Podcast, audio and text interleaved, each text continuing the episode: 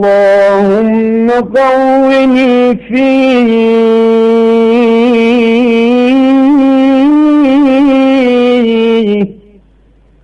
على إقامة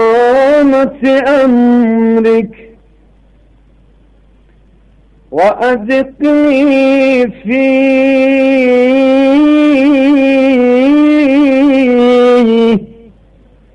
حلاوة ذكرك وأوزعني فيه لأداء شكرك بكرمك واحفظني فيه بحفظك وسترك يا